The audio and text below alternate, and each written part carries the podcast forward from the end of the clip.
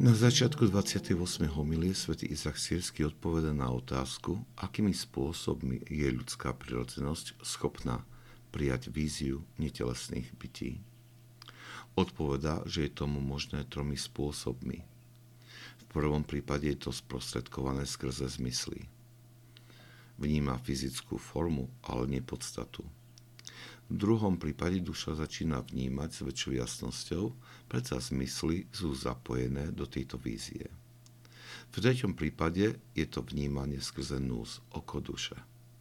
Očistené srdce a mysel dávajú možnosť nús vnímať tieto vízie. Zmysly sa nepodíľajú na tejto vízii. Nús sprostredkováva priame poznanie podstaty ponúkanej pravdy.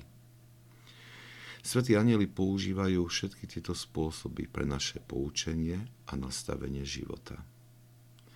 Anieli, na rozdiel od ľudí, poznávajú priamo náš život, všetky jeho aspekty, ktoré ako ľudské bytia prežívame. Toto ich robí vynikajúcimi sprievodcami, obrancami a učiteľmi.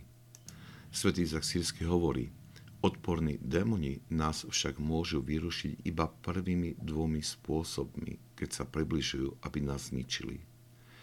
Nemôžu k nám prísť tretím spôsobom, aby nás viedli, pretože nemajú moc pohnúť prirodzenými myšlienkami mysle. Je nemožné pre synov temnoty priblížiť sa k svetlu.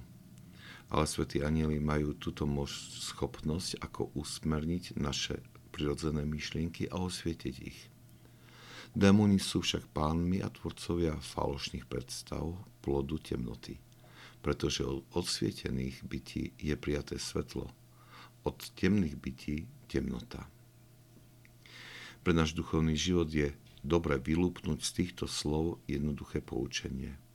Anieli majú moc priamo osvietiť, inšpirovať a vnúknuť myšlienky pre naše poučenie a posvetenie. Démoni túto schopnosť nemajú dokonca ani nevidia do nášho vnútorného sveta. Môžu prichádzať s falošnými a klamlivými ponukami iba skrze naše zmysly a neočistenú myseľ. Toto je dôležité poučenie.